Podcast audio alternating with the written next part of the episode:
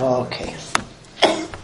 Okay, we're on Perik Beis Mishnah Zayin, and over here we move on to uh, shechting in a way that you're afraid that it's going to be laveda zara. So the case is over here: a guy has an animal, and I shecht the animal uh, for the guy. So there's a machlekes. The Tanakama and Rabbi Yossi both say that it's fine. Rabbi Lezer says that since the animal belongs to the guy, and stam behemoths and shchitas of uh, goyim are laveda zara, so my, she- my shechting for him, we assume that his machshava made the shchita into a shchita for avodah zara, and that renders the shchita pasul. Uh, so then a Jew wouldn't be able to eat this eat this shchita. Uh, Rabbi Yossi, Rabbi Yossi contends that that doesn't work, and it doesn't make sense that it should work. It doesn't work to be a problem. It shouldn't be a problem because even in shchita schulin, where we know that machshava, for instance, pigel, passes in the four avedas of shchita, um, shchita, kabbalas adam, halacha, matan damim, um, in shchita schulin, which is for aveda zara, only two avedas of shchita and uh, of uh, what's it called of, of, of shchita and, and zrika is going to is going to passel it. Um, and uh, therefore he says mikol shekain it shouldn't it shouldn't it shouldn't work by uh, by a Jew it only works the one who does the shchita does one of the avodas he could passel b'machshava but no one else can. Um, Rabbi, Yossi, uh, Rabbi Lezer, on the other hand, contends that shchita of a goyish animal is different. It goes by the owner of the animal. So that is Mishnah Zayin. Hashechet l'nochri, somebody who shechts an animal of a guy for a guy, shchitas like shera, shchitas kasher. Rabbi Lezer Paisel, he considers it a shchita l'aveda zara. Am Rabbi Lezer, afilu shechta sheyech l'nochri, mechatzer kavod shalah. Says not only if the whole animal belonged to the guy, but even if just the yeseres al kavod, a small part of the animal, was for the guy, pasul. Shestam achsheves nachri l'aveda zara. Am Rabbi Yossi, Rabbi Yossi says, Kal v'chaymer advarim. It's a kal v'chaymer that it should be good.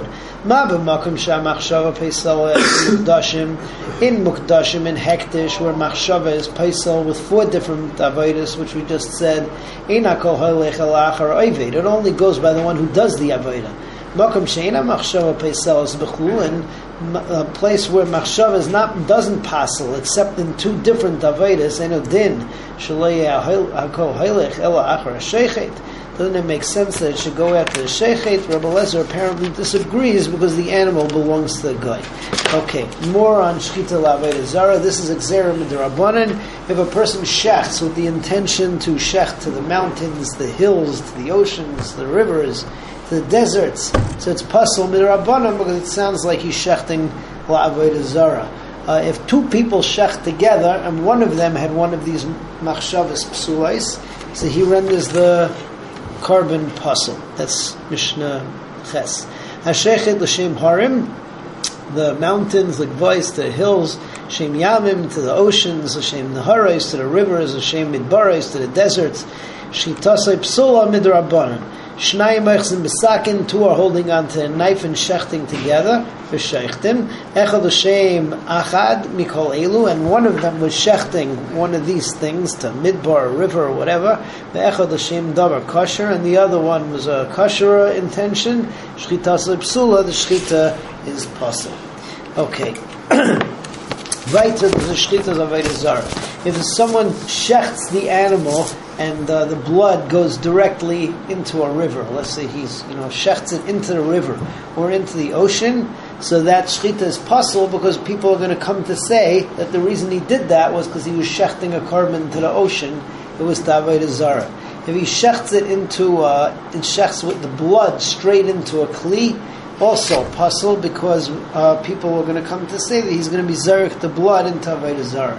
If he shechts the blood into a muddy pit full of water, that's okay. But if he shechts it into a muddy pit full of clean water, because um, we're going to say people are going to say that he's shechting it to the Almighty, the Almighty God that he sees reflected back at himself in the in the what's it called in the water, right? That's so.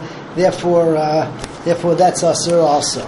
Uh, if a person is in a boat and there's some kind of a gutter that runs into the yam, that's fine because people will realize it's just to get rid of the blood. You don't want blood all over the boat.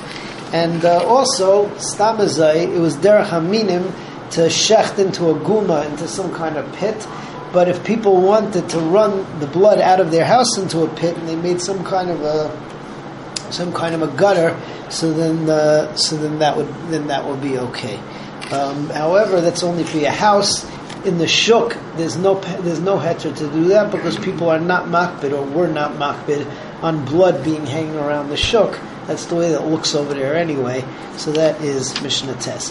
In Shechten Yamim, you can't shecht into the oceans, Naharais, not into the rivers, Latech Kalim, Kalim because people are going to say we're going to toss it to Avodah Zara. Shechen Hulatech Uga, Shomayim, you could you could shecht into like a puddle full of, full of muddy water. The diuk is not clear water.